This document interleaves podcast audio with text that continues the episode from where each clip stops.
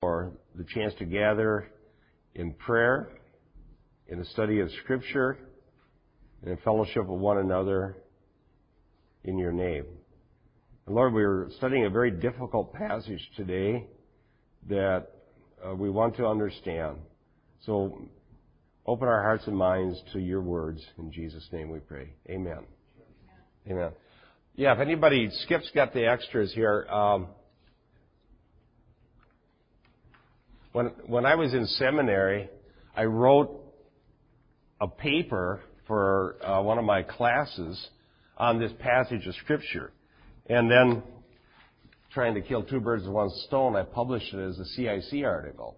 And so I thought I just, I can't, I wouldn't have time to do this detailed of a study for this Sunday school class, because I spent weeks on this and read about, I don't know how many commentaries and looked everything up into Greek. So I thought I can't do any better than I did back then, and this is on topic. So we'll, we're studying Hebrews 6, 4 through 8. And so in this paper, I, I've highlighted some things that I'll point out to you. First of all, we want to look at what the issues are. Here, let me read the text. Um, Hebrews chapter, Hebrews chapter 6, starting with verse 4. For in the case of those who have, have once been enlightened, and have tasted of the heavenly gift, and have been made partakers of the Holy Spirit, and have tasted the good word of God, and the powers of the age to come, and when, and then fallen away, it is impossible to renew them again to repentance. Says they again crucified to themselves the Son of God, and put him to open shame. For the ground that drinks the rain which often falls upon it and brings forth vegetation useful to those for whose sake it is also tilled, receives a blessing from God. But if it yields thorns and thistles, it is worthless and close to being cursed, and it ends up being burned. So this is a pretty solemn warning. By the way, Dick Kuffel had asked uh, about warnings in Hebrews two weeks ago, and he said, "What are the where, what are the five warnings?" And he he was laughing because he stumped me. I didn't have them all at the tip of my tongue. So I went and uh, looked them up the five warnings in Hebrews are Hebrews 2, 1 through 4. If you want to jot these down. Five warnings against apostasy. Hebrews 2, 1 through 4. Hebrews 3, 12 through 14. Hebrews 6, 4 through 8, which we just read. Hebrews 10, 19 through 39. And the last one is Hebrews 12, 25 through 29. So there's the five warnings against apostasy in the book of Hebrews. So pretty clearly, this is an important theme of our book. I think the most important theme is the high priestly ministry of Christ. But on the heels of that, we have the warnings against apostasy. Now, in this particular passage, there are several issues. And the, as you read it, there are a couple of things that immediately stand out. First of all, it says, for those who have once been enlightened, tasted of the heavenly gift, partakers of the Holy Spirit, tasted the good word of God. It would, we would assume this is talking about believers. Alright? Now some people would deny that, but I believe that it is talking about believers. And then it has this word, this horrible word, fallen away. It's one word in the Greek, fallen away. And so, this raises the question, is it, is it possible for believers to lose their salvation? Is this what this is teaching? And then, even more uh, troubling, is then it says it's impossible to renew them. So for people who believe that I know that uh, when I was a fairly new Christian, the group I was with, they believed people were gaining and losing their salvation regularly, some almost weekly. they came back every Sunday night to church to get saved again. And, uh, well, and so they to argue that believers can lose their salvation. If they're going to use this verse, they can't argue that you could lose it and then gain it back again. Because in this verse it says it's impossible to be renewed. So you wouldn't go to the altar on Sunday night and get it back. So this verse would be no comfort to that particular doctrine. As a matter of fact, I don't believe the people were actually gaining and losing their salvation, but they had a kind of a poor combination of doctrine and on one hand, a real weak view of the sovereignty of God, and on the other hand, a legalistic view of the Christian life with a bunch of lists of do, do's and don'ts that beyond the Bible. And so if somebody did one of the don'ts, then they lost their salvation. And really, it's not a good way to live. It's just kind of a yo-yo existence. We need to have some sort of security in Christ, and I believe that we are offered that. So we need to address this uh, situation in this verse and try to put it in the context. Now, I've written this article here. Uh, is there, Skip, you got one more left? At least, uh, you want to give it to Tim here? Yeah, or give, if you got two left, give them to Tim and Donna.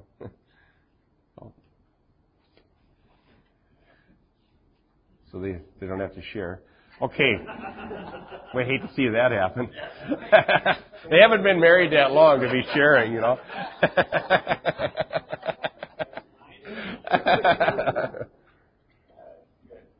All right. Okay, now the first section in this article is just going to address the issues, and we're going to look up cross references like we do in other lessons, but I'm going to just use this as a springboard. Previous state of apostates. Do you know what the word apostasy means? To fall away, to depart from the faith. All right? So there's a series of four participles here enlightened, tasted, made partakers, and then tasted again. Now, it says that the recipients of the epistle, that these things were true uh, of them. The assumption is that it's true of them because the warning is addressed to them. And I believe that it has to do with a personal experience with the Lord Jesus Christ um, in, in salvation.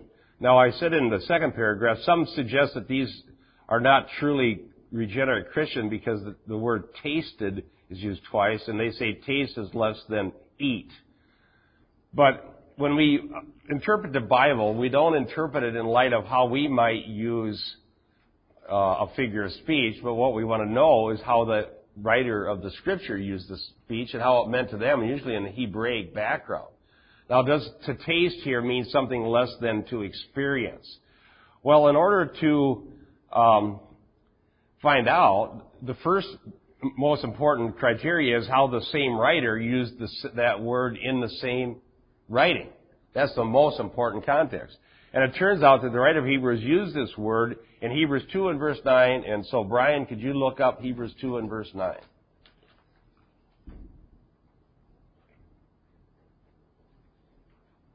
But we are able to see Jesus, who was ranked lower than the angels for a little while, crowned with glory and honor because of his having suffered death, in order that by the grace of God he might experience death for every individual person. What is that, the NIV? What version do you use? This is uh, amplified. Amplified. Okay, it doesn't translate that word taste there. Not that we think your Bible's defective. But in that case, actually what happens when it says experience death, the Greek word there is taste. Oh, okay. And so what they're doing is interpreting it for you, and that's a correct interpretation. But the, the Hebrews 2.9 in the New American Standard says that he might taste death for everyone. Okay? So the Greek word is the same, taste.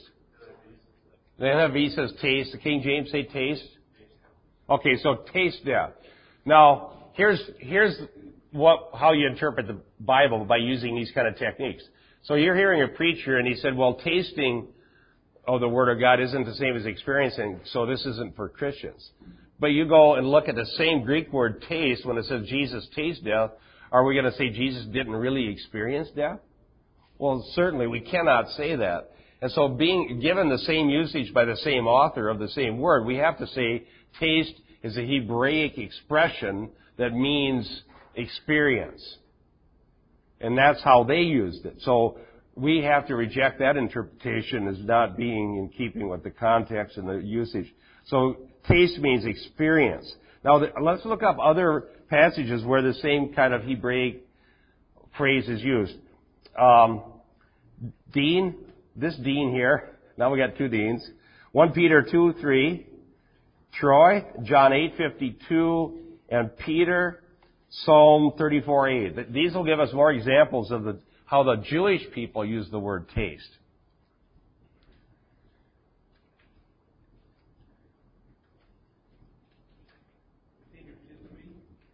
Uh, 1 Peter 2 3. If so, if so, ye have tasted that the Lord is gracious. You have tasted that the Lord is gracious. Does that mean you experienced it or not really? You experienced it, okay? Same usage. John 8:52, Troy. Then the Jews said to him, Now we know that you have a demon. Abraham is dead, and the prophets. And you say, If anyone keeps my word, he shall never taste death. Shall never taste death, meaning experience it. All right? And then Psalm 34 8. taste and see that the Lord is good. Blessed is the man that in him. Taste and see that the Lord is good. Now, that doesn't mean don't really experience it. Just have a little nibble. It means experience. In other words, put your trust in God and you will see that He is indeed good. Right?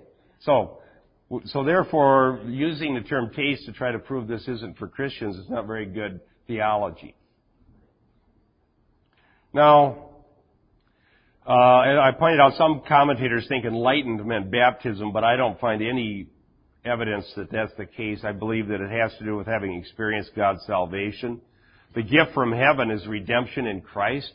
It says having tasted of the heavenly gift and being made partakers of the Holy Spirit, tasted the Word of God and the powers of the age to come. Uh, so being made partakers of the Holy Spirit involves sharing this experience of being regenerate by faith through the gospel. We receive the gift of the Holy Spirit when we repent and believe the gospel. G- Peter said on Pentecost, repent and you'll receive the gift of the Holy Spirit. Okay? So this is indeed addressed to Christians. And it's addressed to people who believe they are Christians and are quite confident they are Christians.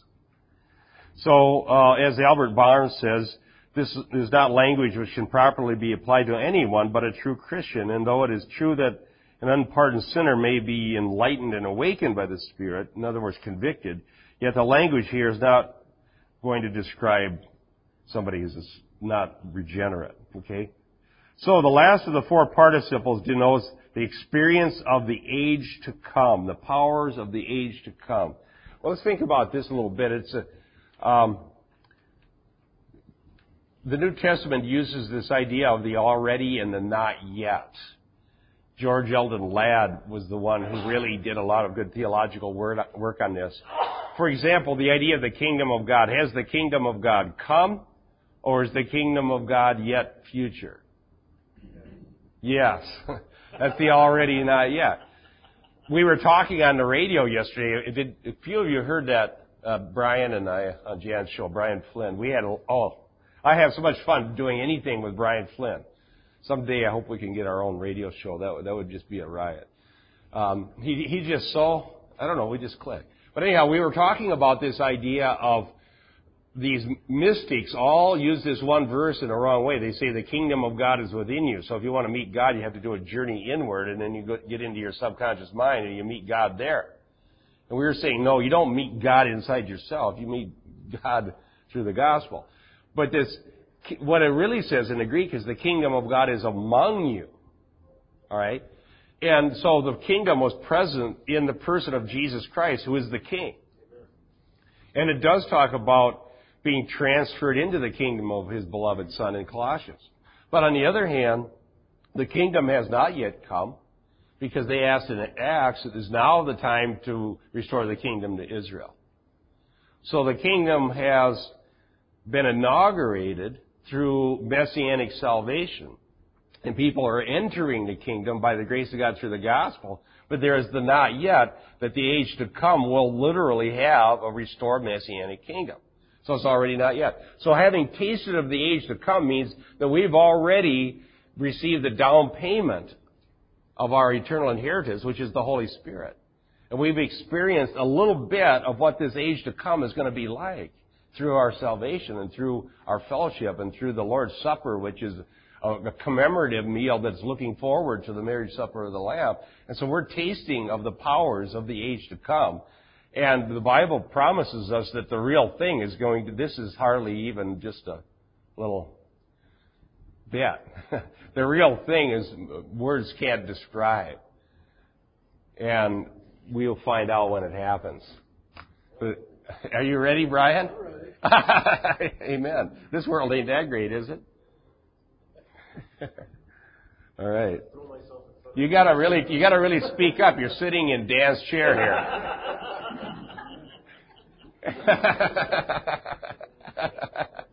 you got a big job. Yeah, you got a, I'm not worthy. All right. If you, if you don't, if not been with us before, Dan is, we call him Thunder Dan. when Dan speaks, everybody knows. All right, so we've tasted the age to come. Okay, so I'm making a, up, up in the top right paragraph on the page one. I make a uh, summary here. It is clear that the author of Hebrews intended his readers to understand these terms as describing their experience of the gospel. The warning comes in the context of the author's concern about their complacency and unwilling to learn, unwillingness to learn. The failure to press on in one's Christian life is seen as a temptation to go back. Also, the warning about falling away would make little sense if addressed to those who actually had nothing but an empty profession to begin with. It would make more sense to urge them to be converted. Although I having, I wrote this in 1998, but when I read this last night again and did a little rethinking, I, I think that maybe the warning would still be valid even if there's always unconverted people in the church that don't know they're unconverted. I think that's always been true, and I think I don't think there's anything any pastor or elders can do to guarantee is not true.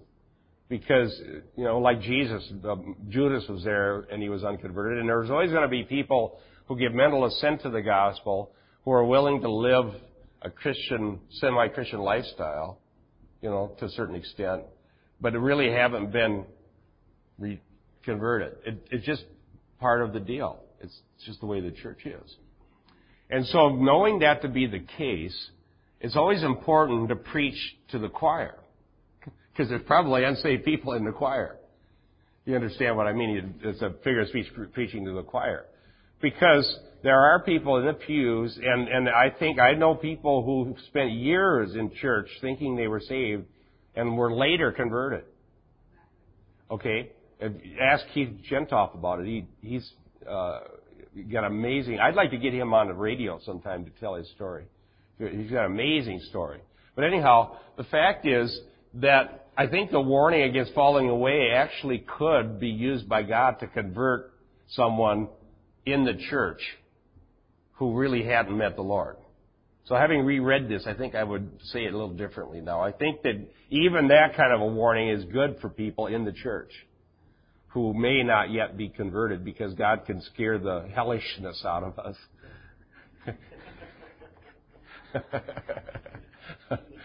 I borrowed that from Daniel Fuller, but I like that phrase. All right. Okay, let's go on about this falling away now. Okay, but uh, having established this is addressed to people in the church who have met the Lord. It's, it uses this Greek word that I have here, fall away. One word in the Greek, fall away. It's dramatic. It seems incongruous because it's in the context of blessed privileges. And it's shocking that to have that kind of an experience and to be that close and knowing the Lord and yet fall away is a shocking uh, thing that seems out of place. I point out that in the Septuagint, the term uh, for falling away has reference to uh, the expression of a total attitude that has to do with deliberate and calculated renunciation of God.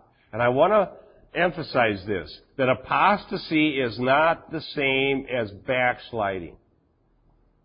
There are people who backslide in the sense that they, they grow cold in their hearts and they quit reading their Bible and they quit going to church and they quit seeking God. They know God's real. They still have faith, but they're just so pulled away from things. I've seen people get disillusioned because they get hurt by other Christians. or they found they've had somebody bad experience with churches, they just kind of sit on the shelf.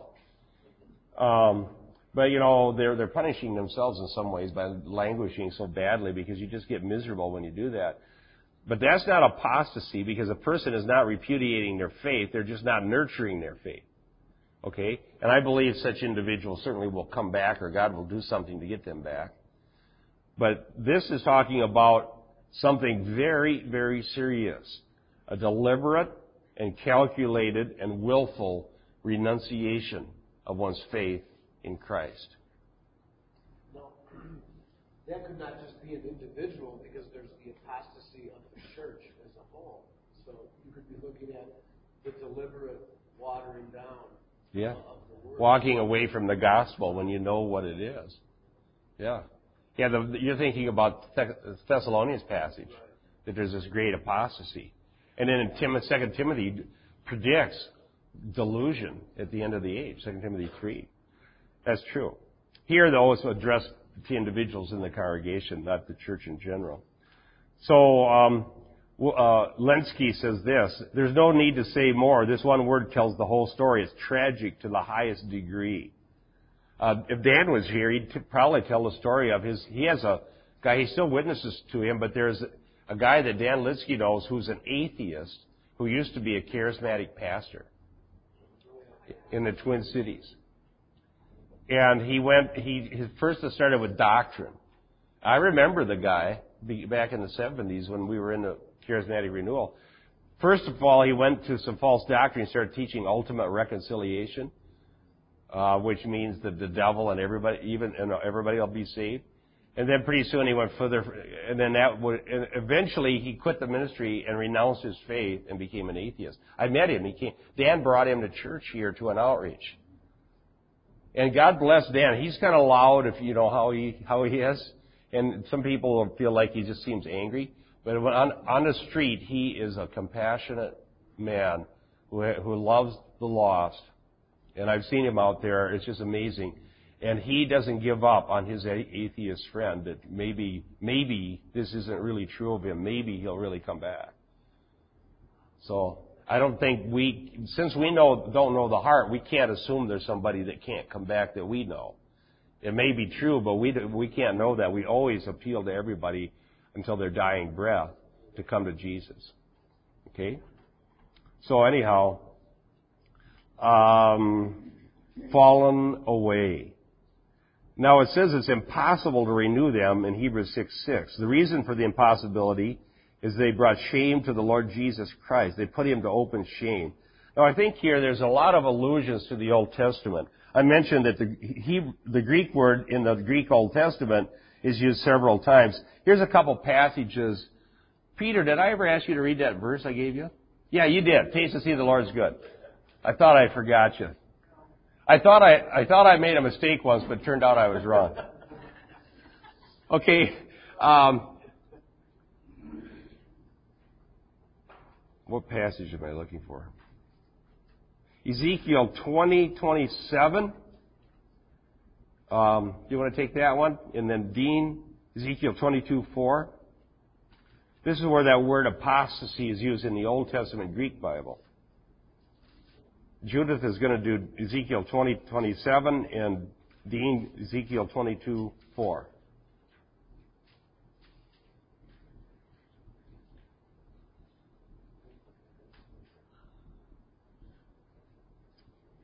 Therefore, son of man, speak to the house of Israel and say to them, Thus says the Lord God, yet in, yet in this your fathers have blasphemed me by acting treacherously against me.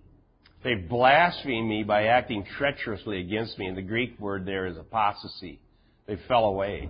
And why does that, why is that blasphemy? We're going to talk about this later because most theolo- many theologians, especially Reformed theologians, believe that apostasy is blasphemy of the Holy Spirit. And I agree with that, and I'm going to defend that position. But So blasphemy can be an action, not necessarily a verbal statement. Right. To, to uh, what the Old Testament is talking about there in Ezekiel, where it says they blaspheme, blaspheme me by acting treacherously, is this that the name of God was on Israel.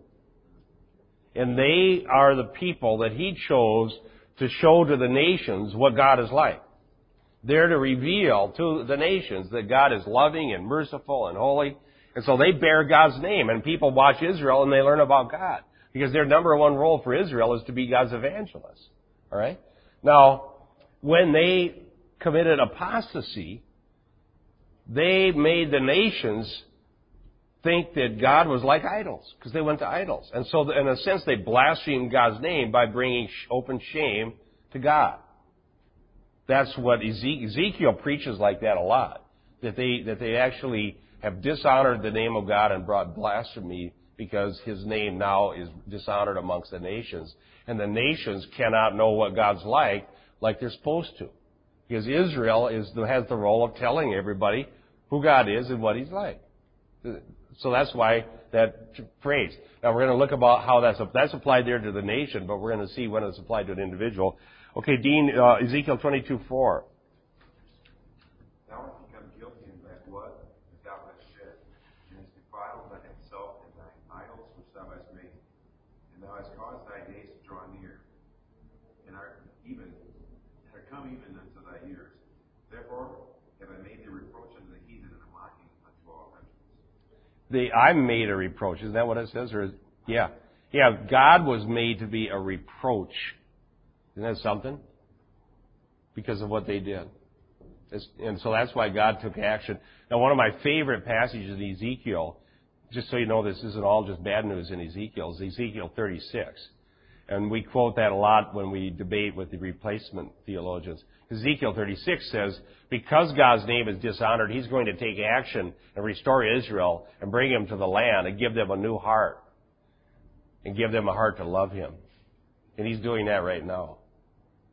So that's in Ezekiel 36. Okay, so apostasy is to fall away, to depart, to bring open shame. So now the Old Testament idea was, okay, the name of God was on Israel. They went after idols. They blasphemed God's name. Alright? So that's apostasy. Now the New Testament counterpart in Hebrews is saying this. Christians bear the name of Christ. Okay? And we display something about Christ and who He is through our message and our actions.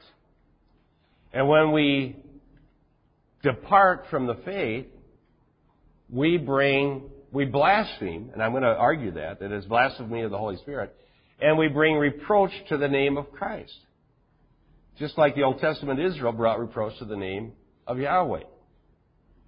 So that's why this is so serious. That's why this warning is so horribly, horrifically serious. And we're to take it with all the seriousness that's implied here. God forbid that the name of Christ would be brought to open shame and that he might be crucified again. It says, because they again crucified to themselves the Son of God. The idea here is when Christ was crucified, what happened was he was exposed to public humiliation. They mocked Christ on the cross. If he is pleased with him, let him deliver him now. If you're the Son of God, come down from that cross. They mocked and ridiculed him on the cross. And what this is saying is that if we were to renounce our faith, blaspheme God, after having professed and experienced and known all these things, that Jesus Christ would be humiliated by us in the same way he was by those people who mocked him when he was on the cross. Yes. Bob, is there a scripture, and I can't find it right now, something about they'd be better off if they had never heard? Yes. That's in 2 Peter 2. Is that in relationship? Probably. Let's look it up. 2 Peter 2. I think we can find that. Yes, 2 Peter 2. There we are, verse 20. See what? See, my mind, it still works. Some days. Some days. Some other days the Rolodex is stuck. I can't flip through the cards. All right, here we are. 20. For if after they escape the defilements of the world by the knowledge of the Lord and Savior Jesus Christ, and they are again entangled in them and overcome, the last state has become worse for them for the, than the first. For it would have been better for them to not have known the way of righteousness than having known it to turn away from the holy commandment delivered to them. It has happened to them according to the true proverb, a dog returns to its own vomit, a sow after washing returns to wallowing in the mire. Now this is in the context of these warning about false prophets that will come at the end of the age. The end time delusion. Yes, Diane. So, so the apostasy has to be from someone who was a confessing Christian, not somebody who just used the church as a social organization. Yeah, this is talking about people who have had much more than that. They've been enlightened. No, I'm going to, I'm going to, well, I, I'll, I'll give you a preview of my position. And I, and I want to say this also, that there are several, I, I list the three views that are most prominent on this. Mine is certainly not a majority report. And you can, you can feel free to disagree with me. When you have a, a view, a, passage that's difficult and there are different views on it, I can't demand that everybody says mine's right. Uh, all, all I can do is present evidence and um, you can decide for yourself what this means. Here's, but let me give you a preview. That's a good question. First of all, I'm going to argue that in the case of the truly regenerate, that this warning is a valid warning that we should take with due seriousness, but that the warning is so good and so powerful that it actually scares us away from doing it. That God uses the warning to preserve us. Alright? But I will also argue that there are true apostates in the Bible, and they are, they are the Judases of the world. And they are people that to anybody else's appearance were indeed Christians. They were, they were of us, they were with us, but not really of us, John said. But it's not apparent that they're not of us until they actually leave. And so that those kind of apostates, the Sauls and the Judases, do exist, and they do actually do this. So that's my argument. Okay.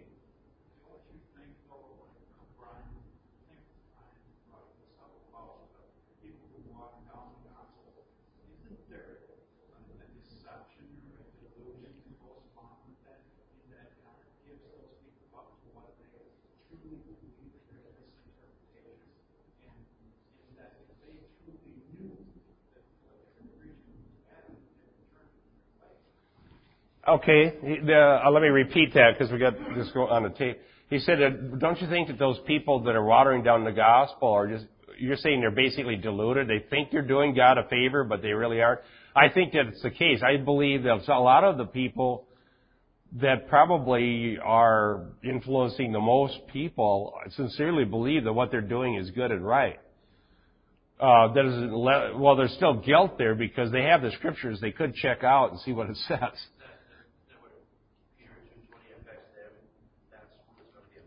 Well, you know, I think that ultimately there's a continuum here, and God's going to judge it and sort it out in the end that we can't know. You know, I, how far can, I remember one time somebody came and asked, how sinful can I get and still be saved? I said, whoa, here.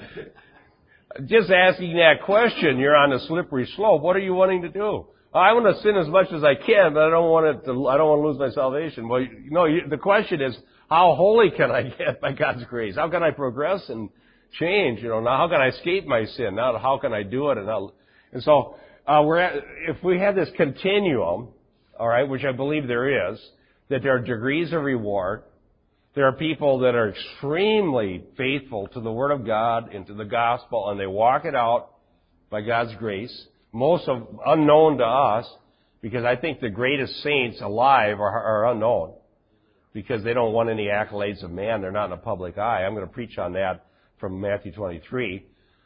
On the other hand, there are very, very prominent people that have all kinds of things that are doing a lot of harm, sincerely, in the name of God. Now, do they know God or not? We can't see. We don't know the heart. If they profess that they believe that Jesus is Lord and Savior, then they may very, well be saved and they're just extremely confused and deluded and they're going to lose their reward in heaven. Because it does talk about people saved as by fire, that their works are burned up, in, in, right, in 1 Corinthians 3. And there's still something genuine there. So we know that that can be the case. And then we also know there's wolves in sheep's clothing that inwardly are ravenous wolves that outwardly appear to be good Christians. And they're not really, that we can only know by the fruits. We judge people's teachings by, by the scripture and we look for fruits that God changes lives. But ultimately God is the judge. So I would say that we can't actually always know these things about somebody else. So in other words, it's not a matter of what they teach, it's looking at their fruits, so to speak, their personal life, what they're living out. Well, it's both. It's, it's both, Pete. I'm going to repeat the question. It's, he says it's not what they teach, but how they live it out. I think it's both. Because teaching is also fruit. Somebody's teaching is a fruit, according to Matthew 7 and, and Ephesians. It says the fruit, fruit of the light is goodness, righteousness, and truth. Okay, so teaching is a fruit. But also, so is behavior. So is our uh, motives. That uh, people can see bad motives by what we do. I'm going to preach on that. I don't know you're doing my sermon early, but I'll talk about that in James. Because James, James talks about the rich guy comes in and you go, oh, hey, buddy, you're my, uh, I'm going to put you right here next to the preacher and you're, you're important. And the poor guy comes in and you don't even greet him because they don't have anything to offer. Well, obviously your behavior shows you got bad motives. Uh, uh, first Lonnie and then Brian. Um, I was just wondering about, okay, this issue on apostasy. So how does the strong Calvinists, what they call five-point Calvinists, or what, how do they look at this, and, and what about the far end of the Arminian? What do they Okay, the question is, how does this, I'll, rephrase it, how does it shake out compared to Calvinism and Arminianism? Because a Calvinist would believe that you don't lose your faith, right? And Arminians typically believe that you do, or can. Alright? So how, how does it shake out? Well, well, here's the interesting thing. When, when I was doing this research at the, at the seminary, you couldn't necessarily predict where how people interpret this verse based on their whether they were Calvinists or not, because um, well, uh, Calvin himself, I think, believed that I quote him in here. I think he believed that apostates were people that were like Judas, that were in the church and not of us. All right. But others that said Albert Barnes is hard for me to figure out. I, think he was Calvinist, but Albert Albert Barnes from 1860 is the guy I found that agrees with me. So he must be right. no, no, I'm just kidding. uh, that and, and well, the position I'm espousing, I heard also from Daniel Fuller, who claims to be Calvinist. All right. Now, Arminians would probably more likely say people actually do lose their faith, but they don't particularly like this passage either because they believe you can get it back again. Okay, so this passage says it's impossible to renew them. Well, that's hard for Arminians to swallow because they believe in free will. And so here's a person who no longer has any free will. Because they, that, that's it. They can't possibly come back no matter what. And so they, they, they kind of choke on the passage. So, like I said, it's a difficult passage for anybody no matter what their theological background is. It's still a tough passage. Oh, uh, Brian, you were next and. Real quick, the, the last, uh, the last paragraph in the Bible says, woe to those who change or alter this word. And, and back to what Peter was saying then, those people are gonna be teachers, preachers, they'll be judged in a harsher manner Yes. than, so whether they know that they're diluting the word or not, I don't think it matters. It's up to them to find out what the word actually. I totally, I totally agree. I think the Robert Schullers of the world are in trouble. Yeah. You know, I don't think Robert Schuller has the liberty to take the Bible out of anybody's church, including his own. But he's done so, and I think he's going to have to answer to God for that. Uh, and I think he's a prime example of it. You know, you, turn, you just turn on the hour of power and see how many times you ever hear the gospel. I saw Sammy Davis Jr. on there once.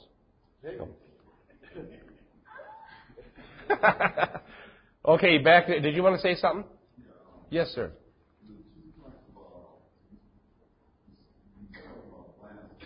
Yes. two type of plans the, the word of God says. They, people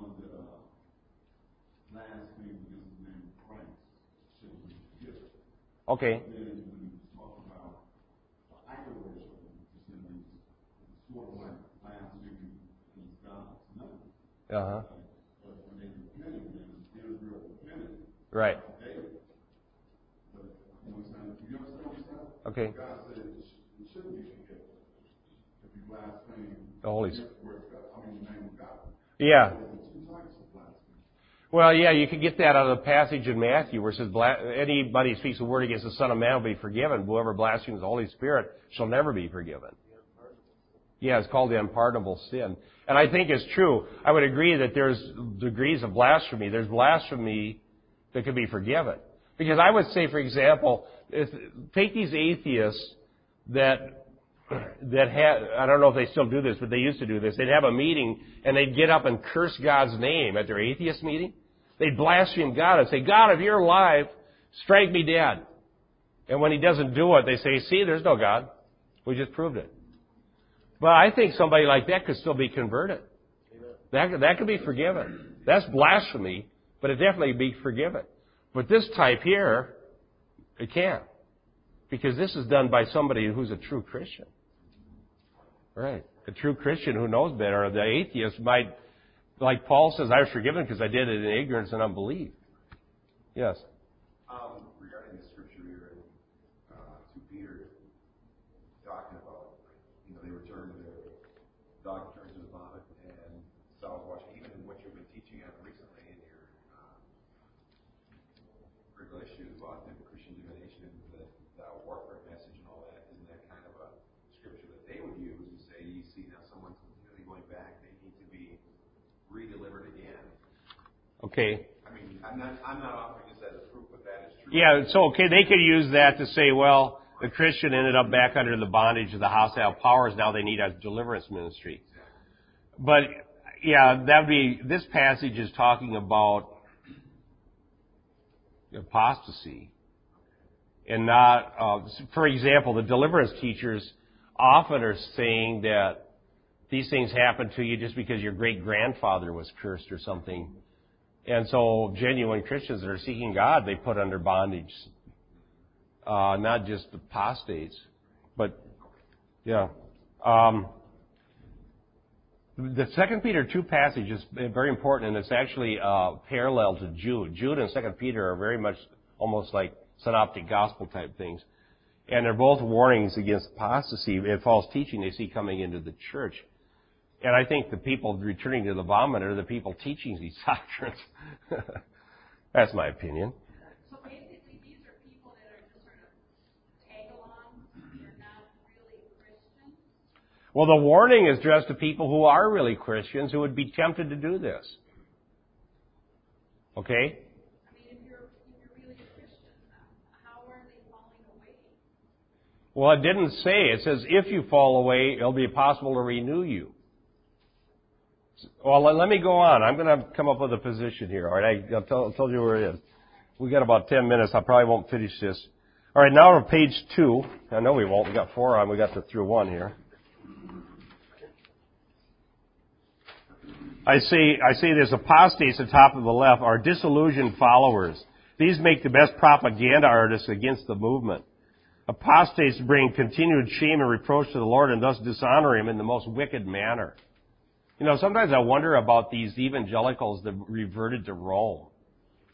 The Roman Catholic Church puts them on their eternal word network and gives them the place of honor. Anytime they got somebody that goes back to Rome, they put them out there as their big spokesperson against the gospel. I don't know.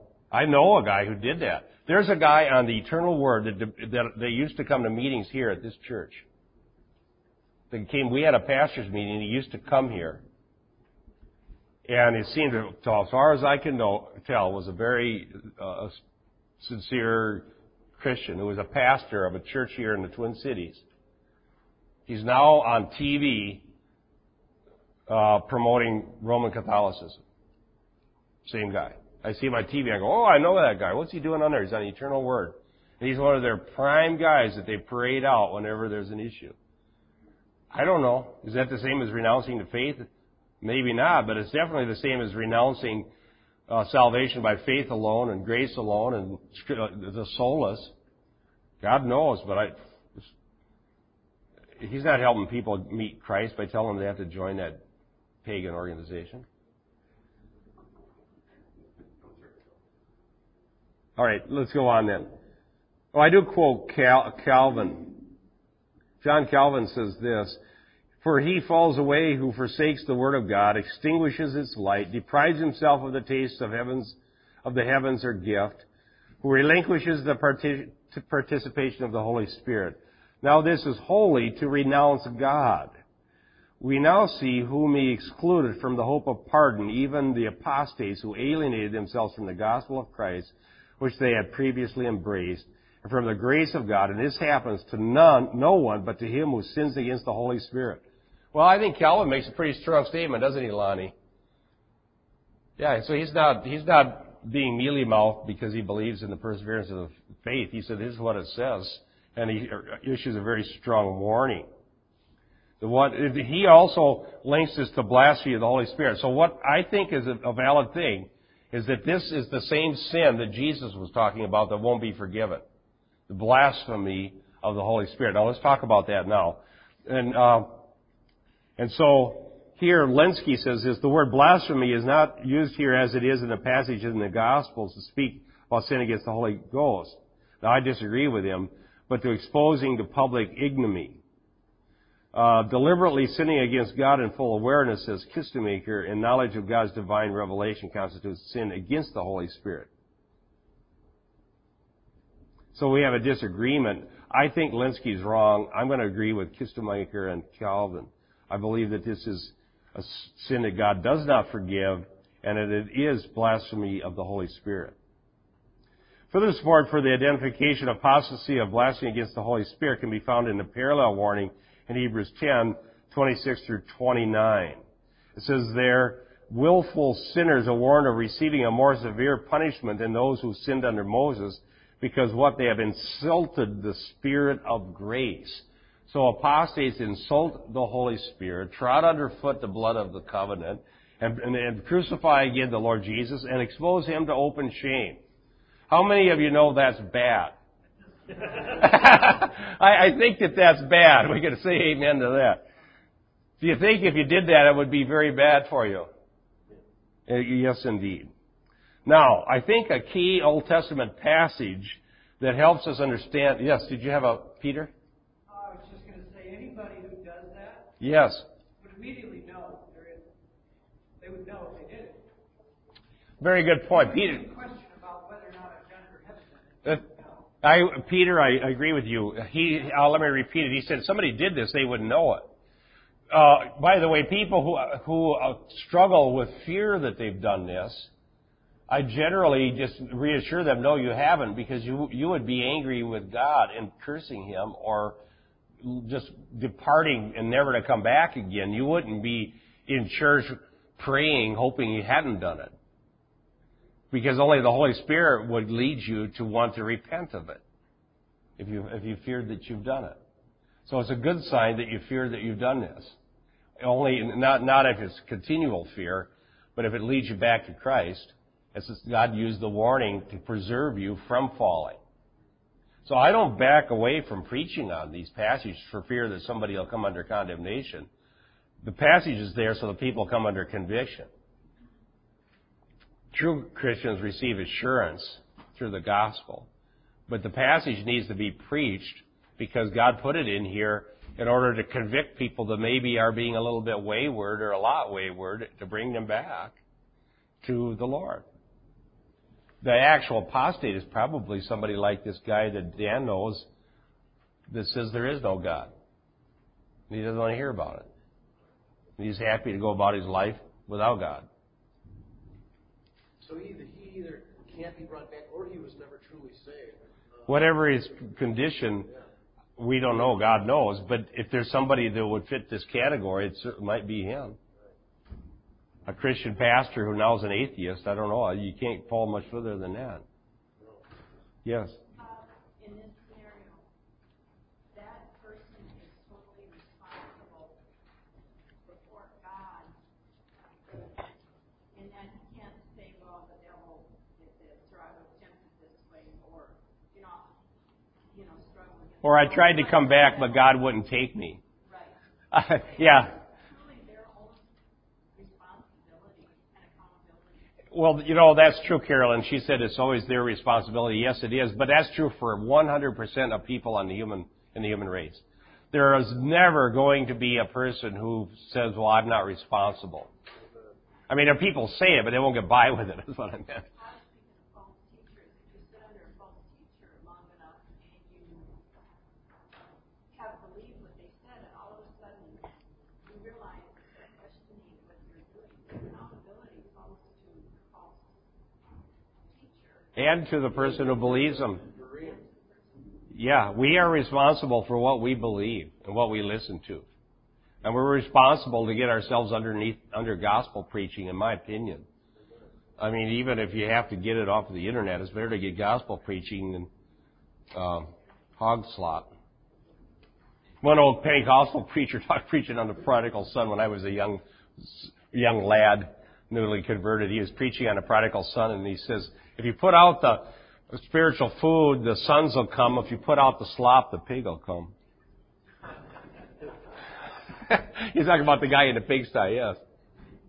It is reaching, I don't know, but I think the, the fact of fallen angels and Satan falling from heaven, is that like a first apostasy? Yeah, Satan was the first apostate because he was a worshiper of God, according to Ezekiel. He was, he was, he was a, a, a archangel, one of probably one of the archangels who was worshiping God and apostatized. And it's impossible to renew him to repentance. God's not even going to do so. Same with the fallen angels. So, uh, Peter talks about that too, about the fallen angels. Okay, so the length, oh, uh, just a, I don't have time but to describe this, and then we'll go into it in detail. Numbers 15 distinguishes between the one sinning defiantly and the one sinning unintentionally. Alright? Numbers 15 22 to 31. And that's a good passage to study sometimes, Numbers 15. Because if somebody was defiant, and that meant, I have a right to do this, I don't need the Day of Atonement. I'm not going to go waste one of my sheep to bring an offering on the Day of Atonement, because I'm not a sinner. I did whatever I felt like, and God can't condemn me. It says that the one who does that is blaspheming God in Numbers he blasphemes God, he will be cut off. But the other person who maybe did a worse sin, but comes to God and says, I know that I sin, and I know I need a blood atonement. Here's my sheep. Here's the, the high priest makes the offering on the Day of Atonement. It says his sins will be forgiven because he came on God's terms in faith. Right? And so, uh, I, I preached a sermon on this one time illustrating the difference between David and Saul. Saul's, objectively, Saul's sin was less than David's. What Saul did was he went and made an offering because he got tired of waiting for the priest, and he took spoil when he wasn't supposed to. And for that, he ended up being lost. Alright? David committed murder. David had blood guilt. But David repented and confessed, Psalm 51. And God forgave him. But what did Saul say? The people did it. I obeyed God. And then he, and so Samuel kept pounding on him. Finally says, all right, I'll admit to you I sinned, but don't let the people find out about it. And then he built a monument to himself. All right? So, and it isn't like somebody that sins really bad can't be forgiven, and somebody that didn't do too much, well, they, that's easy for them. It's, it's whether we see our need for this forgiveness through the gospel and cling to it, knowing that we're sinners. The blasphemer claims the right to reject God's offer to reject the blood atonement of Christ. It's all based on the blood atonement, by the way, because it says in Hebrews 10 they trample underfoot the blood of Christ. In the Day of Atonement, Numbers 15, the defiant one doesn't need a blood atonement, he thinks, so he's a blasphemer. So the ultimate blasphemy is to think you don't need it. When the warning of blasphemy against the Holy Spirit was given to the Pharisees, they were rejecting the evidence that Jesus was the Messiah. And they rejected when he died for sins that, that they needed that. That's how you blaspheme the Holy Spirit and end up lost. All right. Well, we got a ways through this. Thank you for your patience. But it's a, uh, I don't think any Christian doesn't eventually end up asking this question because you run across this passage. If it, if it scares you, that's a very good thing. it should scare, uh, it scares me when I read that. And it should. And that's how God brings us back. Thank you for uh, joining us in the study of the Word of God.